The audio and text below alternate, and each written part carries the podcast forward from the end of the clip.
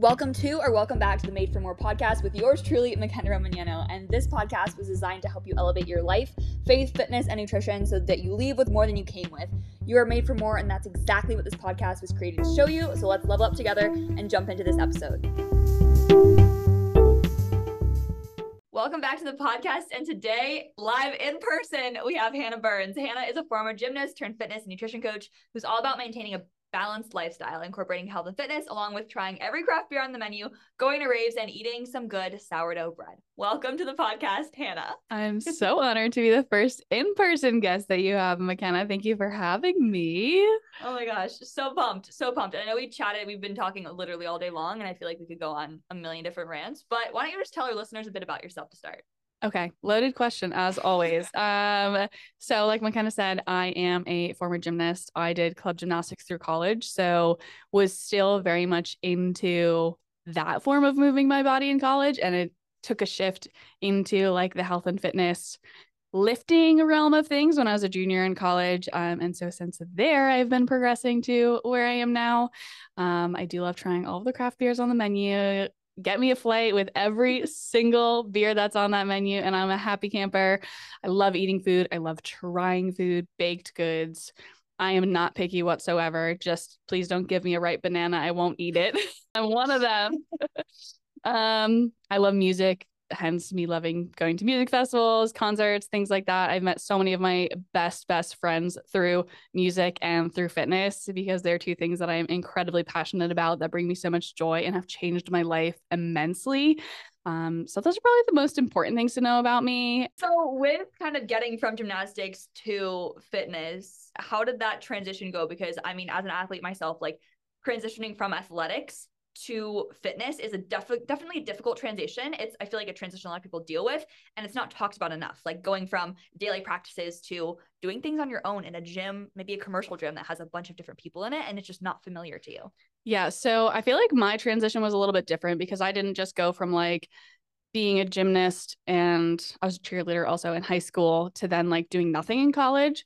I a couple months into college found the club gymnastics team so i still had that um, but we didn't have a coach so i was practicing less intensely and less aggressively um, and so things did change and like i was living on my own so that was a big change. My body changed so much and so that was like I had this buffer, you know, like I had four years where I was still a gymnast, but it was not the same intensity and consistency as having coaches and being on two gymnastics teams in high school.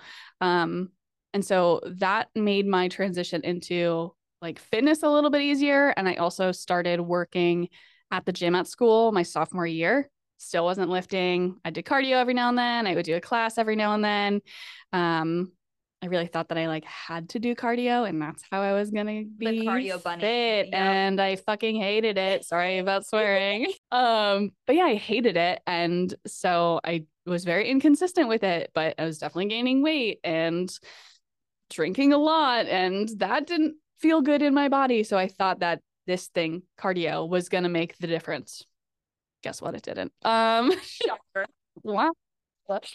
but then my junior year, started my junior year, we came back to school and my friend actually was like nervous to go into the weight room because she had been working out over the summer at the gym near her, but you know, college weight room, lots of stinky boys, really smelly in there. Can can confirm it was smelly in there, but because I was a supervisor in the gym, I was like, yeah, whatever. That's like I'm super comfortable in there. I'll work out with you tomorrow. And so that's literally how I started lifting. I didn't really have any interest in it. I just was like, yeah, sure, this is fun. But I also knew that like I was unhappy with my body and I wanted to change my body. Um, That's a reason for a lot of people to get kind of get into mm-hmm. fitness is originally they will go into this later too, like the growth that experienced when you actually put yourself in the situation of like uncomfortable situations and growth. Like you change a lot as a person, but just getting into the gym, a lot of people want it for a like vanity metric yeah. or like an aesthetic metric, which is totally fine. Like I started lifting for the same reason. Like I just didn't like my body. And I'm like, this is gonna change it. This is gonna get me to the person yep. I want to be. Jokes, it did in the end because I grew as a person, but mm-hmm. the gym itself didn't get me to the body that I had dreamed of. And I was perfectly happy in that body because you're never gonna be happy Mm-mm. at a certain size or certain Mm-mm. weight.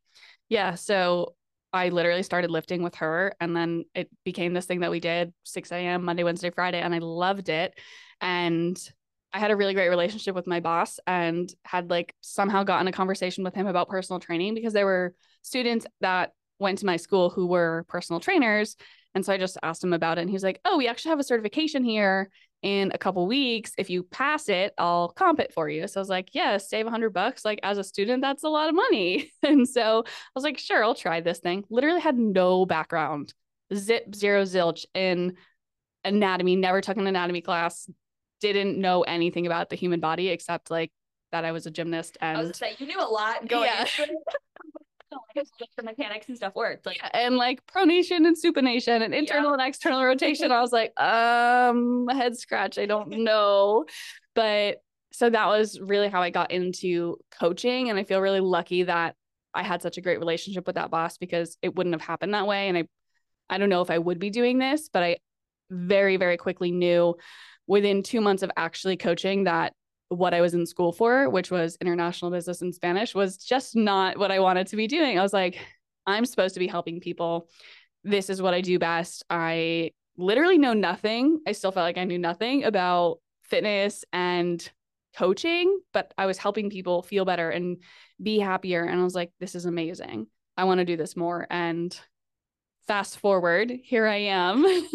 There's a lot that happened in those years, but like, don't need to dive into it now, but that's really how like my transition happened. Um, I was still a gymnast, but I got so focused on lifting my junior, my senior year. Um, I was still doing gymnastics, still loved it, but I got stronger and better at gymnastics as I got stronger in the gym, even though I still didn't really know anything compared to what I know now. Um, so my transition was a little bit different. Like I had that at the same time as being an athlete. And then when I didn't have gymnastics, it was weird, but it wasn't a complete dead stop. change. Yeah. Yeah. Yeah. For sure. That makes sense. And then getting into like obviously sports made you confident because you were good at it and you performed well. Didn't really know what you're doing when you were lifting, but eventually got good at it. How has that transition been for you growth wise or that you see in your clients going from, I mean, you said it before, like I wanted to change aesthetically for like vanity purposes because gymnasts are scrutinized for what their body looks like. You're wearing a leotard. That is a very exposing kind of piece of clothing that you're wearing every meet, you're wearing every practice. And a lot of gymnasts are very self conscious of their body. So I'm sure that didn't just magically poof and go away the second you stopped gymnastics. So, what happened to get you to go from the aesthetics, like I want to go to the gym to look a certain way, I'm going to go to the gym to feel a certain way and to be more powerful in myself? And like, how is that? We'll start there. And then I have Yeah. more questions for you. Oh, we can we can dive into so many different holes here. Um yeah, so I actually was not the most confident when I was a gymnast. I was very self-conscious always. I felt like through high school, through college, all of my friends were smaller than me, like skinnier than me, leaner than me. You could see more of their muscle. They were better at gymnastics than I was. Comparison is huge. Yeah. And I felt less than, and not even just with my gymnastics friends, but a lot of it stemmed from their gymnastics cheering. Um, but it, there was so much comparison, even with my friends who were not athletes in college. I was like, okay, I need to change my body to be as desirable as these girls are to the boys. And I think also they're thinking the same thing. Mm-hmm. Nobody talks about it though. Mm-hmm. And so that's really what like I was like, I need to be like them. I will be more liked if I look like them.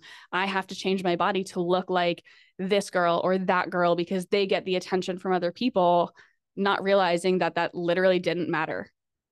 But it took me years to understand that those things were important.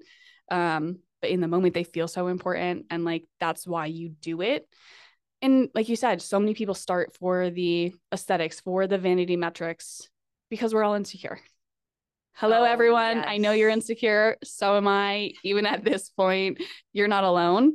Um, but then it was pretty fast into starting lifting that I was like, ooh, like this is fun. Like I feel good. Um, it took- Powerful. yes, it took me a long time to go back and reflect upon like how that transition happened, but it was me realizing that starting to lift, yes, I did it to help my friend feel comfortable, but that was a decision I made. I didn't have to do that. That was a decision I made for me because I wanted to spend time with that friend and then I kept doing it. And that decision to keep doing it was a decision for me. And then the decision to coach people was a decision for me. And the decision to get stronger and learn more about, like, I chose that for me. And that's how I really got into understanding that it's more than just the aesthetics. It's how it feels to make decisions for yourself, how it feels to not care what other people are saying about you shouldn't lift weights because you'll get bulky, whatever they're saying, and then feeling like, hey, I'm strong. Feeling strong makes me feel powerful. Feeling powerful makes me feel confident. Even if I'm not having a good body image day, like things I remind myself of are, Hannah, you can deadlift 300 freaking pounds. That's bad ass. and things like like oh i can do seven pull-ups. When when i first started lifting i could not do a single pull-up. When i was a gymnast you're like oh gymnasts can do pull-ups. No hannah burns could not do pull-ups as a gymnast. And so th- those are things that came from lifting and that strength that power that felt amazing to me and that's really what keeps me going and and realizing and feeling that I am more capable of other things that I like to do. I'm very outdoorsy. I like to go paddleboarding whenever I can, kayaking, hiking, and those kind of things require strength and stamina. And I'm have a much easier time doing them now because I take care of my strength and mobility and overall fitness in the gym that everything else transfers easier as well. So yeah. that's that's all together what has made me stick with it and feel that there's or understand that there's way more to it than just the way that you look. I love that. I love it so much because it's not the motivation that's going to keep you going. Like people can say, "Oh, I'm not motivated today. I'll start on Monday." Okay, but like the motivation is just going to come and go. It's why do you do this in the first place? And I'm really big on like the why people do things and you summed it up perfectly because you feel better in your skin. Like that's at the end of the day you want to be the best version of yourself. And if going to the gym makes you the best version of yourself, great. Like I had a client I think she texted me the other day. It was like, Makena, I have never felt this strong and empowered in my body. I was able to help a maintenance man move a couch She's like, I would have never been able to even touch the couch, let alone lift it a year ago. And she's like, I feel so strong and great in my body. And I'm like, yeah, but do you notice like you don't, I mean, of course, like body composition has changed, but we're not aiming for a scale weight. We're not aiming for a vanity metric in that sense. Like she just feels so strong. And like that is, as a coach, the best thing to hear that you're understanding that it's not about 15 pounds on the scale. It's not about this metric, that metric. It's about feeling empowered and she's showing up better in her job. I mean, similar thing for me. Like I asked me three years ago, even like two years ago, take a video of yourself talking in front of a camera or film yourself in the gym. Oh my goodness. I literally podcast, like no shot, absolutely no shot. And now like we do this on a daily basis and mm-hmm. we put mm-hmm. ourselves out there and like that confidence did not come out of nowhere that confidence in myself came from the gym. Mm-hmm. I can relate to that so hard. And even just like you said, it's not about the number on the scale. And that's another huge thing. When I started my fitness journey, like in the gym, I was the same exact weight that I am right now. If you look at the pictures between the two, it looks like I've lost 40 pounds. The scale doesn't matter. It's what you do and how you feel and how you treat yourself and how you think about yourself. And the feel about yourself, the think about yourself, the feel in general, those things dramatically change for the better when you're taking care of your body because Preach. you feel good. You feel excited to love yourself. You understand what you're capable of, which makes you more excited about existing as a human being. And so you show up better as yourself. Yes. Other people recognize that. And like some of the people who get so much hate online for being quote unquote overweight and they're body positive, they get so much hate. Like stop uh promoting obesity, all these things. They're genuinely happy in their body and that shows like they're just radiant when they walk into a room and they they're so confident in their body but people who are quote unquote models aren't not all of them, I'm not saying like as a general statement, but they're not as happy as people who are just content in their body, despite the scale saying so. Mm-hmm. It's and wild. Even in the fitness space, there oh, 100%. Like I said earlier, we're probably the most insecure people.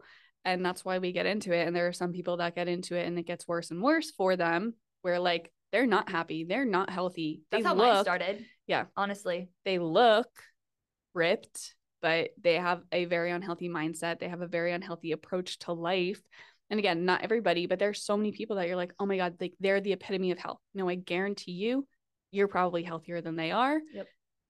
Based on X, Y, and Z. Yeah. Um, so again, like you, it's the opposite of the people who are overweight or obese and they are just confident in themselves.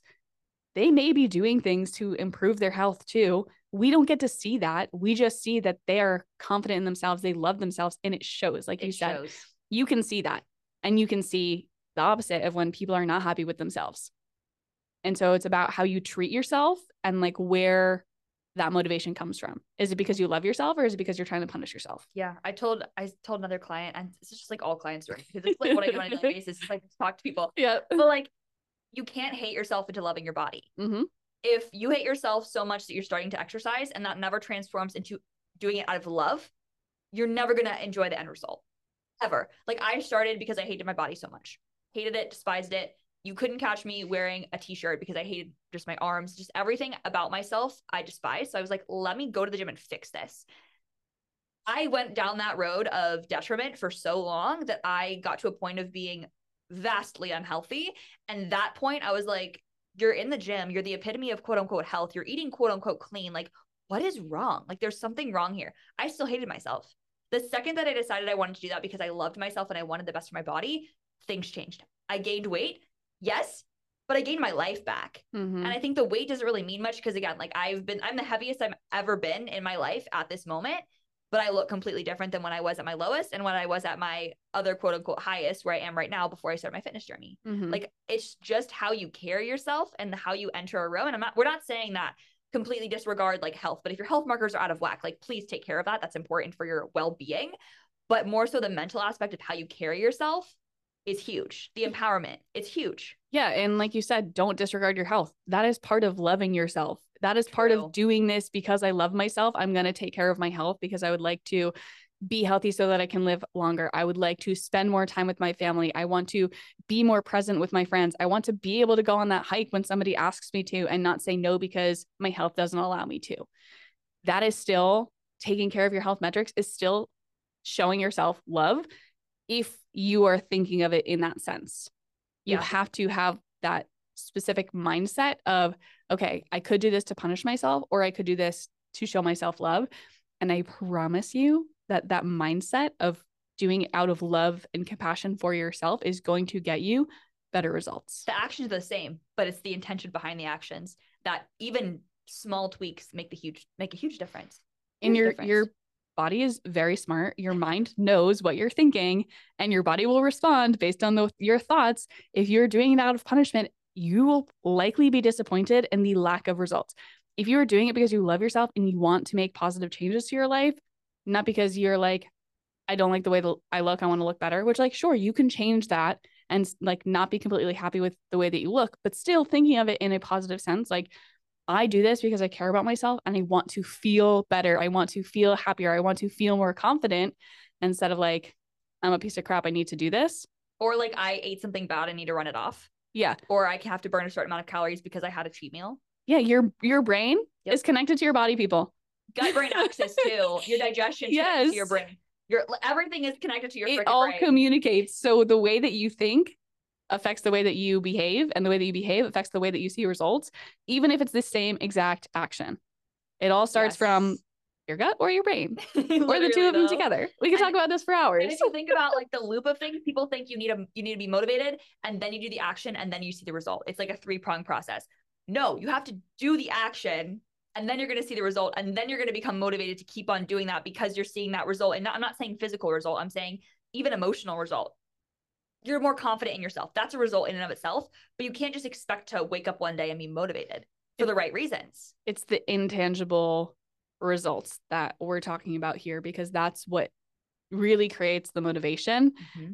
and eventually those intangible results of like oh i have more energy oh i'm sleeping better oh my digestion's better oh i am actually hungry when i wake up instead of not being hungry like those things you're like oh this feels good And you don't realize how good you can feel because you've been feeling so shitty for so long. Mhm. That's what I hear quite often is like, yeah, like I'm just not hungry. I'm like, okay, don't you see that as an issue? No, I'm just not really hungry. It's fine. Then the second those people get hungry, they're like, what was I missing? Mhm. Like, this is great. I feel energized. I don't feel like I'm crashing at 2 p.m. Like, I love this. And like, what did I tell you? You just gotta give yourself that like time of day to learn and expand and grow. And then you're realizing everything you missed out on. Mhm. But you don't know until you until you know. Mm-hmm. We I could go down so many different rabbit holes with this, but I feel like we should shift gears and stay on track. No, I would love to kind of hear going back to like the whole gym aspect and gymnastics, I guess coupling those two together.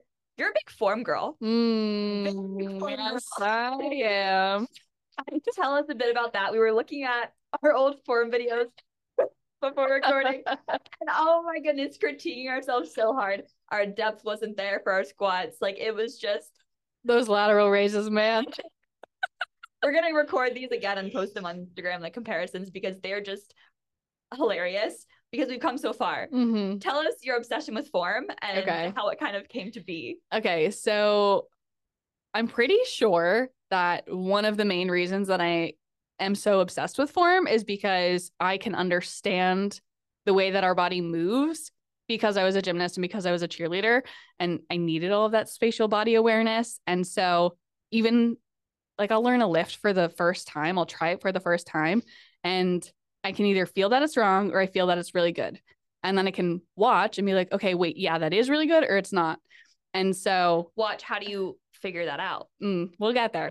we'll get there, Makena. But the way that I can understand how our joints move, The kinesi- kinesiology of your yes, body. without having studied it Yeah. before getting into the gym, it just made sense to me because I had to have that body and spatial awareness as a gymnast and like. Okay, what does turning your hips this way do? What does tucking your hips under? What does like know- bracing your core You do? That was like internal rotation, No. external rotation, no, no. pelvic tilt. You just knew the things. You didn't know what they were called. Yes, exactly. And then I would try these exercises and I'd be like, "Hmm, no, that doesn't feel right. And then you switch something. And so it comes easy to me. Like it's probably really frustrating to some people where I just jump in and I'm like, oh, got it. but it's because of that. I'm convinced it's because I had to have that awareness as a gymnast and a cheerleader. Um, and so now uh, critiquing my own form and assessing my form, I do so by one, spending many, many hours of my life watching people who are really good at exercises like perform them so that I can learn, okay, where can I improve my form? It's an art form. hmm It really is. And then I take videos of my lifts. There we go. That's what I wanted to hear. All the videos, so many videos. I used to be afraid to because I felt uncomfortable. Same. And we'll talk about that in a minute. But it's so helpful and it's the closest thing to having a coach with you in person even if you never hire a coach. Um, you can basically coach yourself as you are going through a workout and critique. I can start a workout with a set of deadlifts that feels not so great. I'm like what is what is happening? And by the end of my deadlift session i'm like those are the best deadlifts i've ever freaking done because i record them and i watch them. I'm like oh, my hips went up too high here. I was not holding the bar close enough to my body. I straightened my knees too soon. But without videos, you're just guessing. And so, not to toot my own horn, but I'm pretty freaking good at deadlifting now. and I wasn't before. They weren't horrible because I understood the concept. But You pick a weight up as from the floor. yeah, It seems pretty self explanatory, but there's so much nuance that goes into it. hmm And like I said, like I understood like what a hip hinging action was from gymnastics and like safely moving through from the hinge at your hips to standing up straight. Mhm. But like add weight to it, it's different. And over time, I've watched hundreds, if not thousands, of videos of myself deadlifting from literally every angle. But if you have never taken a video of yourself, think about the joints that are moving. What direction do they move?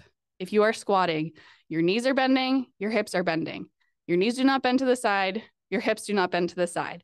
So, therefore, you should not be taking a video from the front. You should be taking a video from the side because they bend forwards and backwards. If you are deadlifting, same kind of thing.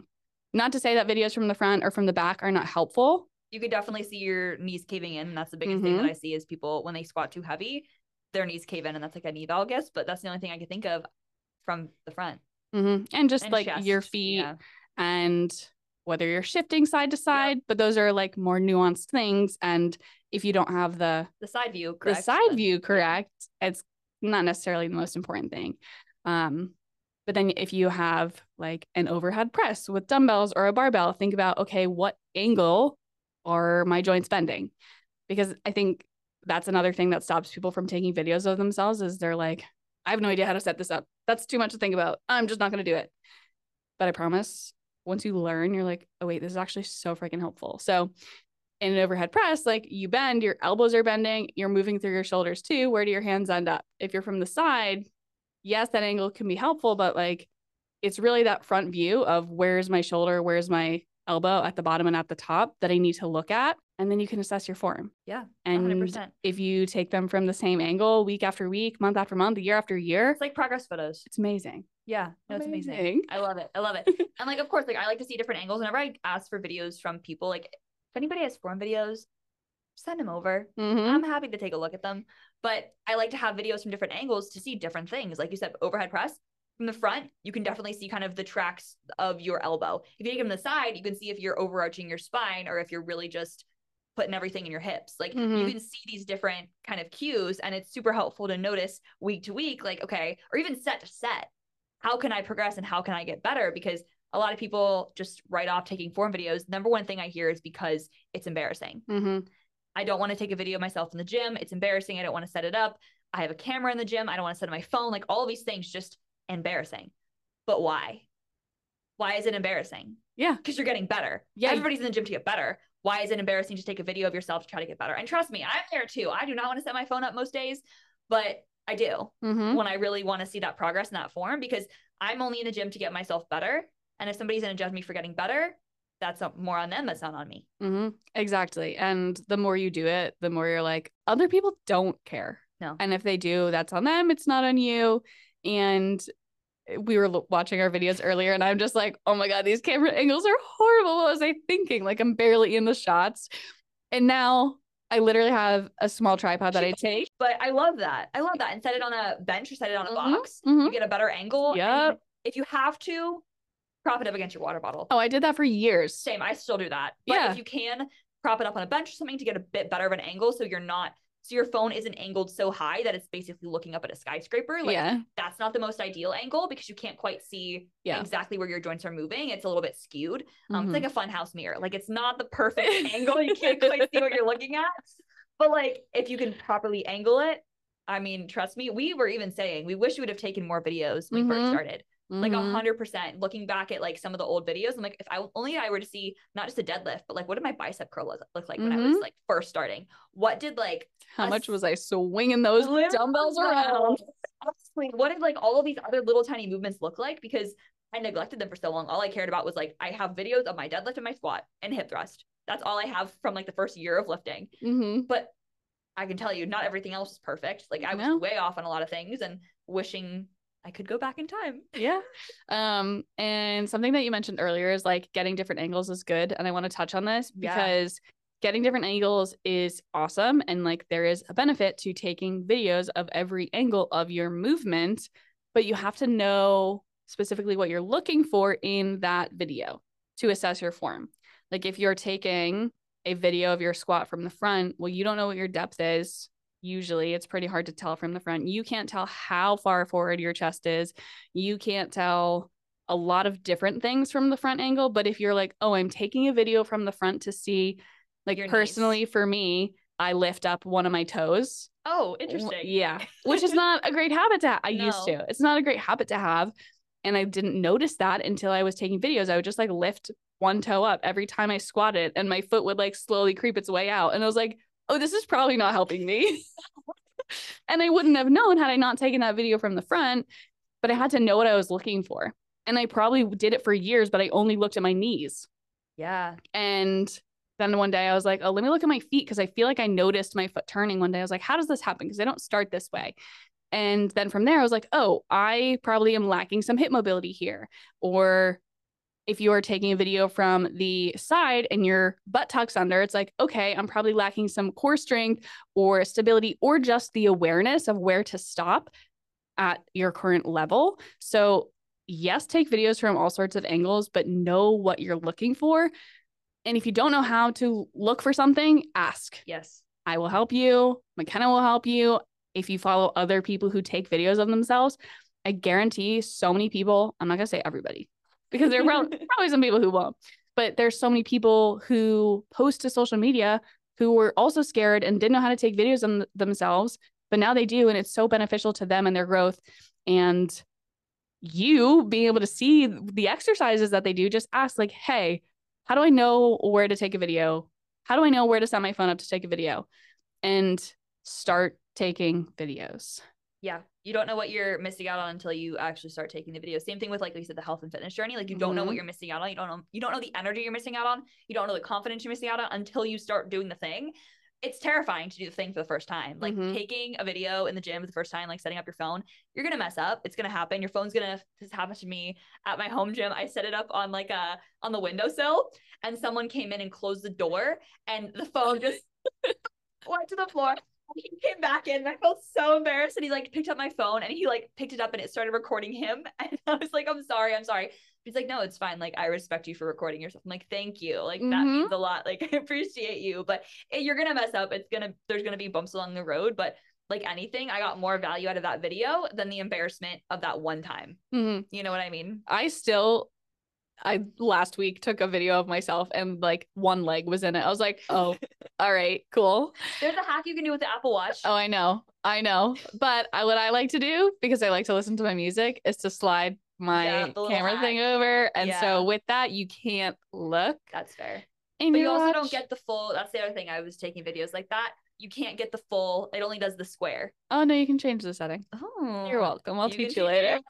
yeah, so you are on the photo, yeah, and then you tap the down arrow, uh-huh. and then there's a set sixteen nine. Okay, that's that's what the video is normally, and so yep. if you just put it to sixteen nine, hold the circle, swipe to the right. You're welcome, everybody who's listening. Your music won't turn off. You'll record a video, and then you just go over and you tap it, and then crop crop the beginning and the end, so you don't have yeah. like five minutes of.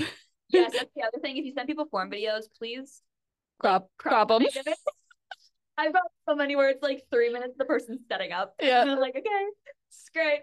No, but again, we're more than happy. Like, send it over to Hannah, and I'll have her links and everything in the show notes. But like, send them over to both both of us. Like, we'll be more than happy to kind of help you out with that. Because again, like if you don't know what you're looking for, it's great to have a video, mm-hmm. but you're not going to know what to change. So even just starting with one exercise you want to get better at. Yep. Like, say you want to get better at the deadlift. Take a video of your deadlift every single week and try to fix one thing every single week. If you don't know what to fix between sets, that's fine. Send it to somebody, figure it out, deadlift again the next week and figure that out what tweaks to kind of make. Mm-hmm. You need to pick something to improve on. If it feels overwhelming to, oh, like honestly it would feel overwhelming to video all of your exercises. Yeah. I, I still don't. Yeah i don't do that either. I, unless i'm lifting with somebody and they're going to take videos for me. It also takes longer in the gym so to be cognizant of that to set up your camera and things like that if you're going to video every single exercise. But if you pick your compound lift mm-hmm. and video that maybe an extra one or two minutes in the gym that day and you're going to get so much value out of it mm-hmm. i highly recommend starting with the major complex movements, compound lifts like deadlifts, squat. So many people have no idea how to bench press and they're like, I don't know how to take a video, so I'm not going to take a video. And I was the same way. And until I saw myself bench pressing, I was like, oh dear, what am I doing? I thought I was doing great. No. We saw the video of you earlier. Oh, that was not even the first one, Makena. Oh. Uh yeah, so definitely take videos, pick an exercise. I'd say pick the exercise that you're most confident with, that you know you can still improve upon, because guys, you can always improve. Or pick the one that you are least confident with so that you can improve upon it because you'll be taking videos and you'll be able to actually make changes on site. Yeah. And the biggest things, I think it could be helpful if we go over. So, like, obviously, the compound lifts. So, we're, we're talking squat, deadlift, bench press, overhead press, row, and hip thrust, pretty much. Mm-hmm. Couple of, I guess, squats, kind of the first one that comes to mind that a lot of people do a little bit incorrectly. Deadlifts, relatively self-explanatory. Again, there's a lot of things that can go into it, more nuanced, mm-hmm. but squats are the biggest one that I kind of see a lot of issues with. And so, I guess top things to look for in a squat video. Let's do mm, that. Okay. So if it's the first time I'm seeing a video of someone squat, I want it to be directly from the side. Which, if you are squatting in a power rack, make sure that you are not putting like stepping so far back into the rack that you are between the poles of the rack, because then you can't see the video. You want to take one little step back, another little step back, separate your feet, and then squat from there. What I'm looking for is how deep someone's hips are, how far forward someone's chest is, and the angle from their chest to their hips is that same is that the same angle from their knees to their ankles, which should be the same angle, um, no matter if you're a high bar squatter or a low bar squatter. And if you don't know what high or low bar squat is, not a huge deal. Just do what is comfortable for you, and then you can learn over time. You'll probably change, you'll probably try them all.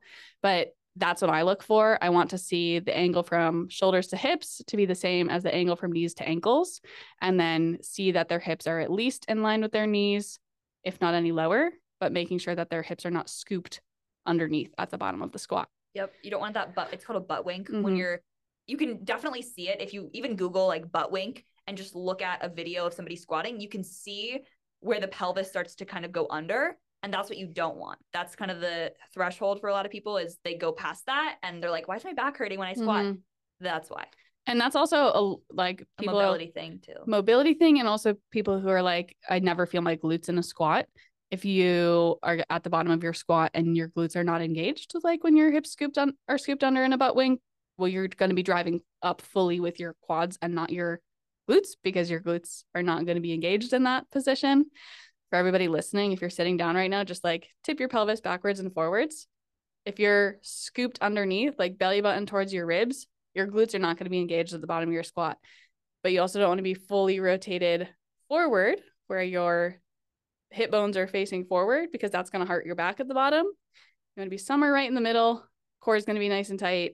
And if you realize by taking videos that you have a butt wink, take a video with no weight and just see where that happens. And then you want to stop at that point.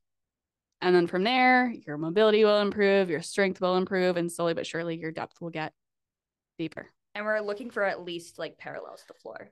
Yes, but if you have butt wink higher than that, then Stop you're there. gonna stop there. And I would Work on it. Yeah, work on it. Work on hip mobility. Work on the flexibility of your hamstrings and your lumbar spine. A lot of people think that back pain comes from like being too tight in your back, but a lot of times it's from being too tight in your hamstrings and not having the strength in your core. Uh, we can talk a lot about this, but um, but focus on where you have good control of the exercise because the exercise is only as beneficial as you have good form through your whatever range of motion you have good form. So practice that range of motion. Over time, that range of motion will get deeper and deeper and deeper. Um, and you'll figure out what needs help. Is it your hips? Is it your core strength? Is it your foot positioning? Is your confidence under the bar? Like all these things matter, but you're never going to really figure it out until you take videos. Yeah.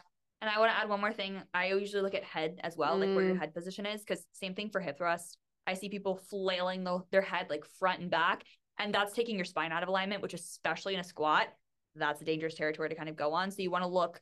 I usually say like six feet in front of you and just keep your gaze there, not tilting your head up to the ceiling when you squat or not like looking straight down at the floor when you squat. Like just having a neutral gaze, like right in front of you, can help with kind of where the bar is positioned as well. Because I feel like people, if they put it on their neck, they're more likely to like Mhm. arch their neck backwards because it just feels more comfortable that way. But that's even more so making your pelvis in the bad in the wrong Mhm. position. Mhm. So I've got over the years tried so many different things with my head positioning and was very much anti head being up or eyes being up. But that's where I squat now because it helps me to have the best form. Um, but I would say that initially, had I looked up, I would definitely have gone into a major arch, which would not have helped. Um, so something that helped me when I first started was take your fist and put it under your chin. So like your thumb is on your chest and your chin is on your pinky and then like look at the floor from there and that is like the perfect head positioning for when you're in a squat never heard that before. That's Yep. a good one. Yeah. I mean, people do look at the ceiling, but I think that's a really good point is you do that as well. Watch some of her videos because it doesn't look like her back is arched at all. Yep. And that's what you want is more of the back positioning more than anything is like how your body is aligned. And if arching your back or moving your foot is taking your body out of alignment, that's the issue with the problem. Mhm. And like you said, like strengthening is a really big thing for your low back. Same thing with ham or not hamstring. Same thing with hip flexors. People are saying I have weak hip flexors because you sit all day. They're probably tight, yes, they're also probably just super weak. Mm-hmm. So I've been seeing a lot, it's actually been going around more recently, people strengthening their hip flexors and doing exercises around that because that's a weak point. It's not a necessarily tight point. It could be, but it's also just a weak point. Mm-hmm. Both. Just both. it depends who you are, also what you do, what you've sports wise, what you have done. Um yeah, so it definitely depends, but don't think it's just one thing that you see on the internet because you're not going to know unless you take a video of yourself and you're not going to know unless you go through like the physical tests which also are important to do. Um like mobility testing those, those are, are humbling. those are so humbling. As somebody who spent an entire year doing mobility every single day i still don't pass all of like my go-to mobility tests. Wow. Yeah i need to get on my mobility grind again it's just such a force for me. Mm-hmm. I know I need to do it. And I mean, I'm sitting here right here with you guys. Like, I hate mobility sometimes. It just feels boring to me. I'm like, I'd rather be lifting heavy in the gym. Yep. But I shot myself in the foot by doing that because I've gotten injured. Mm-hmm. And I'm like, mm-hmm. if I only would have spent those like couple minutes a day on mobility, I wouldn't have this hip pain when I deadlift. I wouldn't have this pain when I do that. Like, do the little things, they add up to bigger results. Yeah, pick one exercise. So if you want the three different mobility like tests, message me. I will send them all to you. I have videos of myself doing them and explaining them. But pick if you know that you have really tight hips or you have a really tight upper back, or if you're somebody who works on a computer and your like upper back, it has you got tech neck, like start with shoulder mobility, but pick one exercise to do. I don't care what your workout is for the day. I don't care if it's not upper body. Pick that one exercise to improve your neck and shoulder and upper back mobility because doing one is better than doing none. It's just like making one meal from home a day is better than making zero meals from home a day. It all adds up over time. And if you can get really, really good at that one mobility exercise, then you're going to be more confident in adding in another one. And you're not going to necessarily need to be so consistent with that one exercise as you get better at it. So Makena, I'm looking right at you and I'm telling you this, but everybody who's listening, I'm telling you the same thing. Pick one exercise for mobility and start there. Yes, I love the pigeon. Mm. That's my favorite one. And if you don't know what I'm talking about, it's where you're, how do you even explain this? this I got this. I got this. so if you're to get into pigeon pose, I start in a push up position and I'm going to bring my one knee forward to your chest Yep, towards your chest. It's not gonna reach your chest. No. and then put your knee on the ground and slightly angle your foot up. If you have really tight knees or like have had knee injuries, I wish everybody could see me like doing this or like really tight hips, you might not even be able to angle your foot up towards that opposite hand. You might just keep it straight underneath. We're looking ideally for a 90 degree angle between of your knee. It, yeah, and it's gonna take it's gonna take practice to get there for most people. So you get the knee into position. So now your weight's on that knee, and you're gonna scoot your back leg back, and you're gonna sink your hips down. You don't want to rotate left or right. You want to just keep your hips square forward, and slowly walk your hands forward, keeping your core braced and hips not scooped under. Yeah, like we talked about that pelvic tilt, tilting your pelvis. You don't want to have the scoop. You want to have honestly, I try and like reach my pelvis backwards so I have more of like that anterior pelvic mm-hmm. tilt because it's going to help me to get more of a hip stretch. Um, if you're super tight, you might not even be able to get past like just getting into the position. And not then, even on the floor. Like yeah. if you're super tight, like get that that knee that should be on the floor, put it on a box, like elevate mm-hmm. yourself and you can get into a better position that way. Same thing with a push up. Like if you can't get all the way on the floor for a push up, if you elevate your hands, it's easier. Same mm-hmm. thing here. If you can elevate that knee, that's again, we're like doing these movements. We should take a video and like link it into the show notes so that people can see. Um, but that knee, put it up on a box so you're elevated and it's easier to kind of sink into that stretch. But that's mm-hmm. my personal favorite. It really opens up my hips. Mm-hmm. And then also before I squat, um, I love sinking into like a low, what are they called? It's like a uh, where your feet uh. are out and all the way at the bottom. Just a deep squat? Yeah, but I feel like it has a name. Um, yogi pose? Maybe.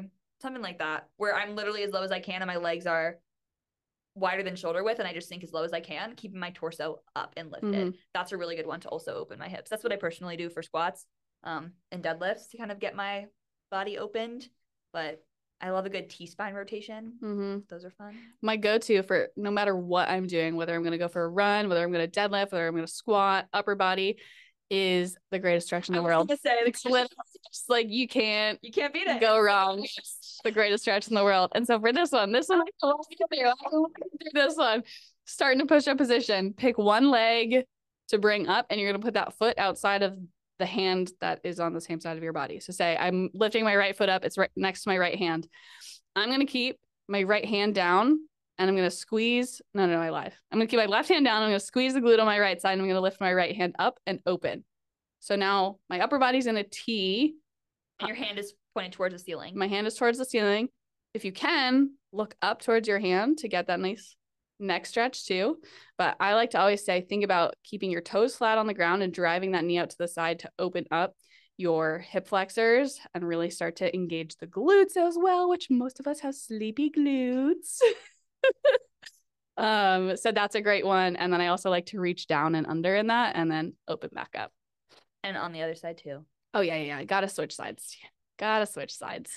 I love it. I love mobility. I love and hate mobility.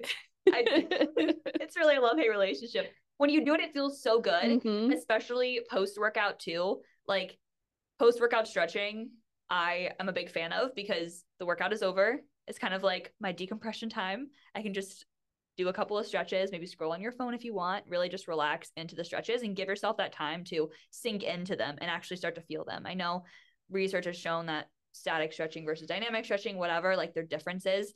But if you can sit in a stretch for a period of time, not like 10 seconds, like 30 seconds to a minute, just sit in that stretch, that is where your body is going to start to release because if you're tight, your body's going to restrict that movement. It doesn't Mhm. want to get deep into that stretch. But if you can sit there for a long enough period of time, your body's going to eventually release and you're going to be able to sink deeper into that stretch. Same thing with like foam rolling.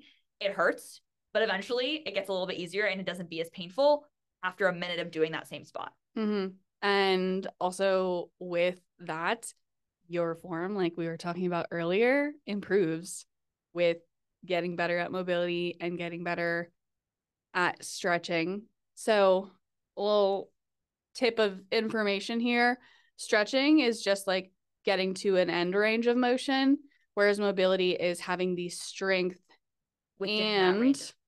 Mobi- uh, strength and flexibility to get to that range of motion. So they're a little bit it, right? different. Yep.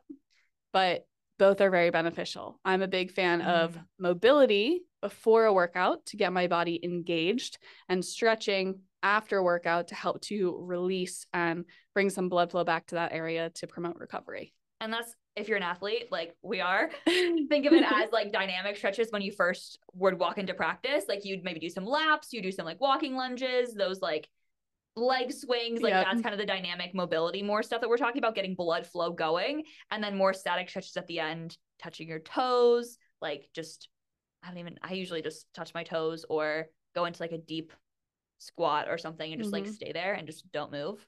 Mm-hmm. That's more static. Or like the classic Arms across arm your chest. chest. Can we all agree that does nothing? does nothing. Oh, goodness. Gym class, like, okay, everybody on the line. Yeah. Start to warm up. But like, I swear every sports team does that too. Yep. No, 100%. 100%. And that's kind of where athletic backgrounds come from. Like Mhm. learning how your body moves and feeling how your body moves in these different phases of motion. And it is a form of progressive overload too. Just to add like a quick point on that, I know I talk about progressive overload all the time in my content, and this is a form of progressive overload. Like if your form improves, you're going to be moving better through the range of motion, most likely deeper through the range of motion, and therefore getting more out of the exercise. Even if the weight you have to drop the weight, for example, for squats, I first started, I looked at my old videos and I was doing like 135 on my squats. My form was absolute trash. So, so shitty. And then I decided, okay, I'm going to drop the weight. Two years later, I was working back up to like 225. I was like, I'm going to just drop the weight and see what I can do here. Compared the videos from 135 from two years ago to 135 a couple weeks ago, same weight, it moved differently. And it felt so much more in control. And I was in control of the weight, and the weight was not control of me. Same exact weight, progressively overloaded in a different aspect of tempo and form and control. Mm-hmm. Makes a huge difference. Mm-hmm. But you wouldn't have known that had you not taken a video. There you go. it really is so not only important to progress, but it's just so fun to see the changes and the improvements that you've made. Like I remember some of the videos that we were watching earlier and like seeing the pictures that are next to those videos. I'm like, oh my God, I thought I was so strong and so muscular and so big. And now I look at myself, I'm like, oh my God, so small. And like that's not a bad thing. Like now I and now I'm pumped when I'm like, oh yeah, I'm fucking ripped. like and then look at you in three years. Yeah. You're like, oh my gosh, I'm so small. Um, that's the beauty of the gym. Like we're always yes. improving, we're always getting better, and there's never like an it's like a blessing and a curse. Like mm-hmm. you never get to the end where you want to be, but you're always progressing and always improving, and there's always more to learn. Mm-hmm. Mm-hmm. I love it. I love it too. I love it. Well, I feel like that's a good place to end. We have literally so many tips. Yeah. I'm gonna link everything of Hannah's below, all her links, Instagram, Facebook, all the works. Um, and again, reach out to her via Instagram if you want some form checks. Again, my DMs are always open. And thank you again for coming in live in person. This is so fun. Um, and she'll be back for sure. Thanks. Oh, Hannah. thank you. Thank you so much for tuning in. Whether you're at the gym, on the road, cleaning, or walking your dog, I am so glad you chose to spend the last few minutes with me. Find all the links to connect with me in the show notes, and if you have a question or an idea for a guest, please submit the form also found in the show notes. Don't forget to subscribe or follow to never miss a new episode drop, and until next time.